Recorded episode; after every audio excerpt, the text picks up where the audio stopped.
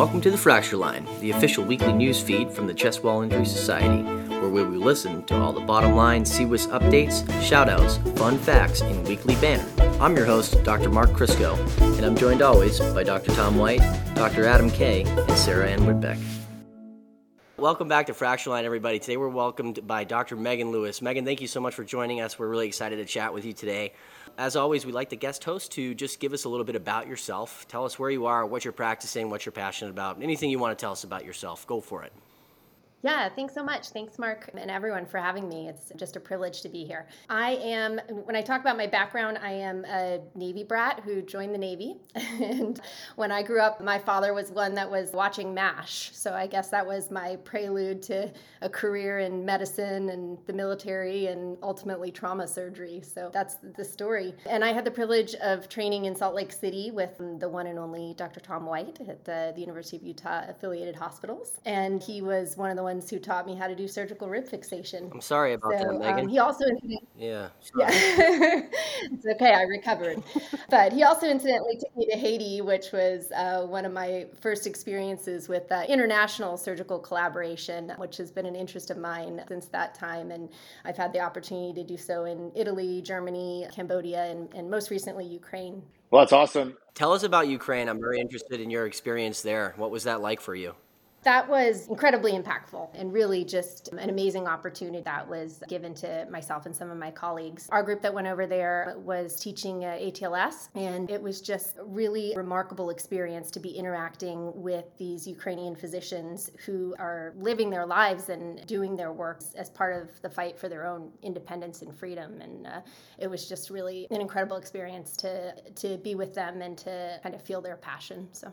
That's incredible. I'm actually quite jealous. I, I have a passion for mission work, and I just it's been hard. Just I think maybe because I'm landlocked in Nebraska to get over to other countries. But I do love to travel and see the world, so I commend you on that. That's an amazing job on your part, and thank you for all that as well. Absolutely. I do have to ask, you know, graduating as one of Tom White's residents, like, what do you get a gift for him? I was thinking either a cane or a walker, but like, which one did you guys choose between? You're assuming he doesn't already have one. Shots fired number one. I think I went with the cane disguised as a walking stick because uh, he and I hiked up Timpanogos. So back then he was he was maybe a maybe a different man.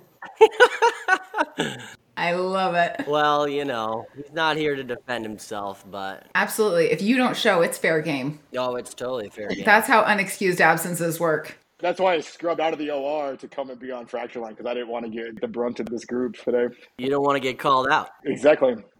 now, Dr. Lewis, I'm curious. You went with some colleagues, but uh, it was obviously an organized group. How did that come together, and, and with what group did you travel over to Ukraine? Yeah, so I went over with Harvard Humanitarian Initiative and Dr. Jeff Anderson, who is also a military surgeon and one of our previous fellows at LA County USC, was leading up the group and kind enough to sort of invite me along. So that's how that worked out. That's very cool. Now you grew up, as you say, a Navy brat, so I'm guessing that you've lived in multiple places and you know kind of moved around, or at least that seems to be the model that that many people who grow up in that environment have been. Was that your experience as well? Yeah, you know, for the first part of my life, it was largely sort of in the United States. So my father's tours were sort of East and West Coast United States. But when I went in myself, I took an OCONUS tour. So was stationed over in Italy and did a little bit of work in Germany. So What's been your favorite place to travel to thus far? Oh wow. There's there's so many places, but I think I'll go with my favorite places Italy just because I lived there and, and those places are near and dear to my heart. So there's two places. One of them is called Positano, which is one of the towns on the Amalfi coast. So if you've ever seen pictures of those sort of stacked, colorful houses on a cliff. That's Positano, and it's just breathtaking. And then the other one is is a place called Taormina, and in Sicily, and it's like one of the few places where you can stand on a cliff and see Roman amphitheater and an active volcano and the sea and a beautiful small Italian town, kind of all in one viewpoint. And so those were those were my two favorites. Sounds fantastic. That's very cool. Now, at present, I understand you're at SC. Is that correct?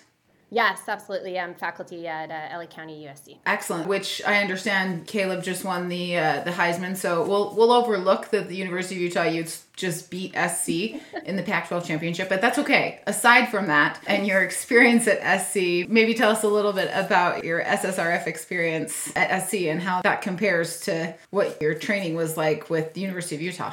Yeah, so one of the things that it was requested is that I could talk a little bit about our recent research on surgical rib fixation. And we had two particular studies published this year that I think are of significance that I'd, I'd love to talk about. But as a matter of background, you know, LA County is a big county hospital, safety net hospital, and sure, we're, we're like all our peers in that you've got a surgeon of the day. And when you come in as surgeon of the day, for better or for worse, you're looking at a board of a whole bunch of acute care surgery cases. And and you've got incarcerated hernias, and you've got necrotizing soft tissue infections, and gangrenous gallbladders, and open abdomens from damage control last night. And your job is to prioritize the board. So you can imagine coming into that and sort of trying to work through in your head where to put the rib fixation on that list. You really have to, as a surgeon, come to appreciate the value of the procedure and you know how is it going to affect patients' outcomes and can I really feel confident that I should prioritize this the way I prioritize removing a gallbladder or, or fixing a hernia. And so that's sort of the background. And, you know, our group was obviously in these conversations. And, you know, we all felt, I definitely felt that there were a lot of really great studies out there that had demonstrated, you know, significant benefits from surgical rib fixation. Definitely some prospective studies and, you know, a variety of benefits demonstrated. But there were also a few conflicting studies, and those were sort of, I guess, murking the water a little bit. And, you know, when we talked about that, some of the things we thought were that some of these really good studies were, were small. We would have liked to see a bigger study. And then some of them had sort of heterogeneous populations. And so one of the things we like to do at LA County is do these really big database studies and get just a very large population of thousands of patients who are homogenous and take a look at one particular question and and demonstrate an answer that you, that you can feel a bit of confidence in. And so that was our that was our first study published in the Annals of Thoracic Surgery was we looked at all of the isolated flail chests in the NTDB, and uh, we're able to demonstrate a mortality benefit in the patients who underwent surgical rib fixation compared to patients who were managed non-operatively. And so, you know, that felt pretty convincing, pretty good. Like, okay, now we can start prioritizing those patients on the board. And then where we went from there is is we started to think, well, definitely for all comers overall, we can see that there's a benefit of rib fixation compared to non-operative management but are there certain patients where maybe that's not true? Are there certain high risk populations where you know the the risks of doing an operation maybe are not justified and we should we should favor non-operative management in those? And so one of the populations that we really became interested in is uh, obese patients. As we've seen in the past that they're at higher risk for complications from trauma or from surgery in general. And so sort of asking the question should, is this a population who maybe shouldn't undergo surgical rib fixation compared to sort of the general population and that was how we conceived of the most recent study that that I was asked to talk about, which is which was published uh, in the World Journal of Surgery. And one of our acute care surgery fellows, Josh Dilday, was first author on this, and he's also a military surgeon. And uh, what we found actually was that similar to overall, obese patients benefit from surgical rib fixation, and there's a mortality benefit, and get them off the ventilator sooner, and especially if we do it within the first 72 hours. So I think that both of these studies were really convincing for me and for us as a group, and I think that they'll have an impact in the in the surgical community at large. So as you're looking at your board now and you're prioritizing these patients across the board, are you deeming these emergent and urgent? Do you have extra rooms for your rib fix cases now, or do you just kind of have to smash them into the day? How, how are you organizing that as a group? Yeah, so still smashing at the moment, but getting a little bit better at coordinating. I'm actually um, director of the ICU at LA County, and so I spend a lot of time in there. And I think all of us, when we're rounding in the ICU, are trying to see these patients on sort of the first day after they're admitted and, and starting to have those conversations about, okay, who's on this week? Who's on today? Who's on tomorrow? What's the board look like? Kind of the question that's always floating around what's the board look like? and think that, you know, always the preference is to do the case in the daytime time to do it planned. And so it's a bit of a scuffle to try to find out who the patient is, who their family is, get permission, and, and get all of that done within 72 hours. So I, I think that's sort of that is the story for us right now is trying to make all those moving parts fit together to, to do it. Yeah. That sounds like a lot of work. I love that second study, the obesity one. I've seen that in my patient population, and I read your study, and I'm so glad that you were able to show the positive outcomes because I truly believe that as well. My question is: Is it just you doing rib fixation, or do you have several of your partners do it, or how do you kind of work that in if if someone is the surgeon of the day and doesn't do the rib fixation surgery? So not everyone is necessarily interested in doing it, and so again, that kind of comes into the smash part. Is those people that are interested are sort of uh, taking a look at the imaging the day before or reaching out to the person who's on call tomorrow and saying, hey, you know, how would you feel about me taking the operating room to do this tomorrow? You know, obviously we do ask for an extra room if and when we can get it, but sort of, and I'm sure everybody's experiencing this sort of a post COVID nursing shortage. So extra rooms are, are sort of a commodity that, that we're not seeing all that frequently at the moment, but certainly hoping to get back to a place where, where occasionally there is a elective room for us and, and we can slot people into that. Yeah, no, I think that's everyone's wish list at this point in time. I mean, in, especially in some other high risk populations like my elder league population, I can't wait 72 hours. By 72 hours, they're already on their way to brewing their pneumonia. You know, it should go within the first 24, and I never have rooms, and I don't have an extra room, and all this kind of stuff. So we need more studies and time for sure. I mean, I, we were we were talking about this at the last meeting. 72 is the benchmark now, but it's probably earlier. You know, that is even better. But not having that room is difficult. Yeah, I've been really disappointed at my university because I asked for my own OR called the Bauman Suite, and no one would give it to me, and I'm not really 100% sure why. I'm certain if you donate enough, they'll build you one, but I think that's going to be the quid pro quo there. Yeah. All I really wanted was the 7:30 block time Monday through Thursday. Yeah, I mean, what's that? How, yeah, is that a big deal? That's it. That's all I wanted. That's all. I, that's all I need. That's all I need. And I wanted a recliner chair in there with a TV. And I oh, totally. Did Dr. White tell you what happened when he tried to text message you to reach out about today's interview? No, but I can't wait. Oh my hear. goodness! So he had an old phone number for you from when you were, you know, a resident and so I saw your paper and I said, we got to reach out to Dr. Lewis. You know, this this will be great. You know, we'll have her on the pod. And so he sent this long text message. It was, it was eloquent, I, I will admit. And, you know, saying, oh, this paper's great, blah, blah, blah. And it went to some other person who had your old phone number. It was like, I don't know this person and I don't know what the bleep you're talking about. like, you know, oh, that's great. Other expletives. He's like, uh, so he forwards me the text message. He's like, I don't think I have her phone number anymore. I'm like, yeah, no, I don't think that's her. so then he reached out. I know. So unfortunately, he was able to find your new number from your husband. So we were glad to connect with you, but it, it was fun. It did bring me a good laugh. Megan, since he's not here, I need your best Tom White attending story when you were a resident. Or your best Haiti story. Either way.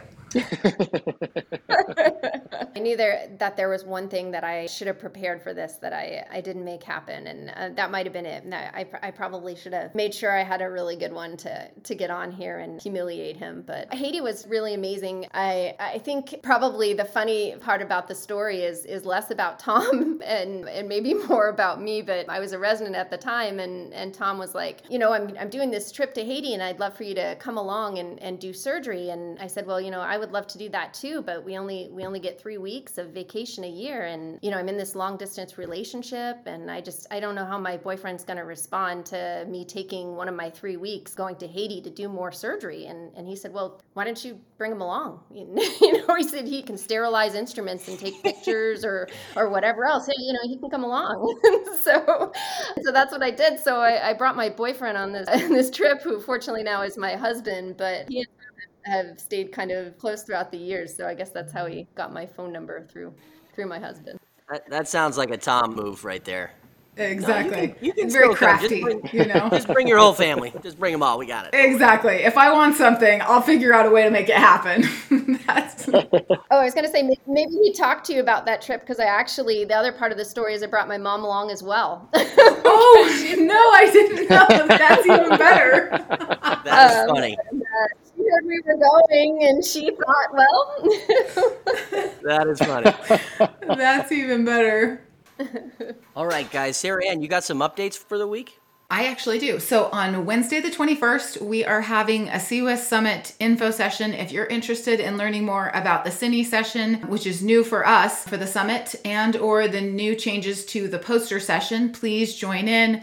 It'll be at two o'clock Mountain Time. It's been in the newsletter, and then there's another notice going out actually today. Please watch for that or let me know if you have questions, and then it will also be recorded. I know that there are a lot of questions that are coming in, and we just thought it'd be easier to do one big info session for everybody. And then actually the week between Christmas and New Year's, which I know is not not a time when people are typically trying to be online, but if you find yourself interested and available, we are having case review that week and would be delighted to include. We have one case open. So if you have a case that you'd like to share, whether it's complex or simple, you know, whatever that happens to be, would would be delighted to include anyone's case. So let me know on those ones. And then the date is set as Tuesday, January 17th. The location is not determined, but for us to get together while people are at East. So put it on your calendar. Tuesday, January 17th. More details coming, but do not accept any other dance card opportunities for that night. And uh, we'll plan to get together and say hello while we're in Orlando. And hopefully, it is warmer than the snowmageddon here in Utah. This is day five of snow. Inappropriate. Nice. I'm jealous. We're going to get like two feet tonight and tomorrow night. So rough. Well, let's do some final stitches. Who wants to go first? I can go first. you know, it's the newbie. I'll just step right out there. I uh, I think I wanted to say a word about surgical education that's been on my mind, just a sort of passion of mine. And I'm one of the associate program directors at USC. So we're in interview season where we're uh, getting to know some of the applicants who are just starting off their surgical journey. And I think in a couple of those those conversations with applicants and also with with some of our trainees, just really got me thinking about how central mentorship is in our field. And just also thinking about being here and, and about Tom and, and our relationship and thinking back to when I was a resident, what it's like to sort of look forward to the people that are doing what you aspire and sort of living that dream that you have and, and how it is to have that relationship with them to kind of keep you going when you're sort of at the bottom of the bottom. and, you know, in acute care surgery, that's the middle of the night consults when you're down in the ER and waiting through it all with your attending that's got the job that you hope you have one day. And, uh, and now being on the other end of it and sort of thinking how encouraging it is when when you start to approach sort of feelings of burnout but you have this great interaction with one of your trainees who just is is so in love with surgery and so just just thinking about how powerful mentorship is and and hoping that it stays sort of a central thing in in surgical training forever very cool I'm going to go next because the only thing on my mind is snow, Sarah Ann. You stole mine, but it's supposed to snow two feet in the next 24 hours, and it's going to be a ton of fun, and I'm very excited about it. My kids and I are going to shred the gnar for 24 hours. Well, we hope you're happy and safe doing it. Who's next? It's snowing here in Omaha, so if anyone wants to join us in Omaha, Nebraska for some skiing, you're more than welcome to come. Cross country. I don't think that sounds very fun. I'm gonna. I'm just gonna put that out there. Well, my uh, final stitch, it can be pretty quick. You know, it's the holiday season. If anyone's looking to get me a, a, Christmas gift, you're more than welcome to. I just was playing with the new Oculus, the second generation virtual reality the other day. Oh my gosh, it is amazing. You can actually like see through the glasses now and like, oh, it was so incredible. So, you know, that's on the top of my wish list for this holiday season. If, if anyone's interested, just text me and I'll send you my address. That's so nice of you to just, you know, provide your own your own Santa's list right on the pod. That's gracious. Yeah, yeah, why not? Why not? Sometimes, like Oprah puts out a list of gifts you can give to other people, and you just put out a list of things people can give you. So you're like the reverse Oprah. I like it. Exactly, exactly. Zach, send me your Venmo. I'll post it on the podcast so people can just give you money so you can buy yourself. yeah. okay? Sounds good. That's very similar. Dr. Hanson, do you have one for us? Ooh, that's a good question. My final stitch is, you know, I think like Dr. Lewis said, and again, it's an everyday thing that you're learning something. I'm trying to just take it a day at a time. Today was a good day, right? You know, we get to talk with each other, to get hands on with a lot of stuff. And then, you know, there was some free food at the hospital, right? Can't complain about that. Dessert contest. I, you know, had to try all of them. They made me. It was not a choice Poor Carl. Poor Carl. Your final stitches are always about residency. You're just getting crushed about it. Well, I not really. I, I mean, it's just it's it's the most interesting part of my life, which sounds maybe really sad, but you know, hey, I haven't hit the slopes yet, so I have my skis, but not my boot. I have my poles, but not my jacket. So it's a Come on up, Carl. It's 15 minutes away. It's an evolution. It's an ev- that I think that's the that's how skiing goes. It just it's a continual equipment evolution. no, like I have all my stuff. My brother brought me my stuff, but my skis are like neon yellow and my boots are black and red. He's a guy that likes to have similar color things, so he brought me my oh brother's boots that are neon yellow. Oh my And gosh. What's I like, stopping "Those you aren't my from boots." skiing is color coordination. Exactly. what are you, Exactly. Picabo Street? Get I, on the I slopes. Just pick, I pick the good gear. He would pick the colors. So Oh my I, I have skis but no boots. Crisco, are, are you officially opening up your house for uh, anyone in CWIS to come and ski this year? Oh, absolutely. A free condo to stay at down on the mountain slope side. You guys can come and visit. Whoever wants to come. Seriously. I'll even pay for your skiing. Offer accepted. See- CWIS needs to come. so and visit. bold. All six listeners to this Ann, pod are gonna f- take you up on that offer. Hey, more like we're up in the 80s, you know. It's big. And we've had over thousands of listens and downloads, so we're a pretty It's big. big. I sent mine out far and wide, so I think we went up by at least ten. I think it, it reached at least ten people. I love it. My mother listened a couple times. Mine too. I love it. Another mom. this is great. Exactly. Sarah Ann's and Carl's mom. Yes. and our listenership grows. Sarah Ann, what's on your mind? Okay, well, I will keep mine snappy, but this is a very special week for me, so I'm going to tell you about it. So, on December 20th, it is my 20 year anniversary of being diagnosed with hydrocephalus, which makes it my golden year, 20 on 20. So, I I am feeling all the feels about it and just kind of reliving that time frame. Like I for those of our pod listeners that there that don't know about, you know, kind of that that time in my life or wouldn't have known me then, of course. I was working at LDS Hospital, which is one of the Intermountain Healthcare hospitals, and had just been sick for a while and specifically, you know, pretty sick for about a month and determined later that I had kind of congenital compensating hydrocephalus, but finally came to a head on December 19th when I passed out in the hospital. And of course, you know, when you pass out in a hospital cafeteria, people make a big deal and kind of overdue. But that night, my dad was on the phone with my uncle, who's a surgeon, and was, you know, lamenting and saying, Yeah, Sarah passed out in the hospital today. She's so embarrassed, blah, blah, blah. And, you know, and he was like, Huh, and kind of thought about it. And then called the next morning and said, You know, I've been thinking about this. And, and I think, you know, there's a lesson there for all of us that, you know, when you're kind of brewing on something but not so sure like you know the, the opportunity exists to pursue it and follow up and and he did. And so he called and said you're going to the hospital anyway. You know I, i've called need you to have this mri you're going to see my buddy who's a neurologist. Just take care of this. And i was like oh this is such a hassle, you know, and I was so annoyed. And, you know, it's right before Christmas and I had all these things going. And, and I was certain, I was like, I was hungry. I just finished finals. Like, I was in my last semester before I finished my undergrad. And, like, there were all these reasons why I was like, it's nothing. It's nothing. Like, he's like, yeah, but if it's something, you're just going to do this thing. Like, you're just doing it. And I was like, oh, fine. And so had the MRI straight to the appointment and then was kind of hustling the guy along. I was like, yeah, I got to get to work. You know, I, I work up on the fourth floor. I got to go. And he was like, yeah, no, no, actually, you don't, you don't gotta go, you know, and was direct admitted at that point to the hospital. And my neighbor and dear friend down the street was a neurosurgeon and grown up together with him and his kids. And so my parents called and was like, hey, Sarah's got a problem. Like, we need you to look at these films. And he was like, okay, you know, between cases, whatever. And, you know, it just life changed so fast. And I went from driving to work to in the ICU and bald and feeling all the feels of 20 years. I always spend December 20th just kind of in a state of gratitude and try to do something to celebrate wellness and would invite all of you to do the same. Do something that enhances your physical or mental wellness on the 20th and because I will be celebrating. We definitely will. Good to see you guys. That'll be cool. Absolutely got to celebrate. All right, guys. Thanks, Sarah, for sharing. It's good to see you guys. So fun to see you, Dr. Lewis.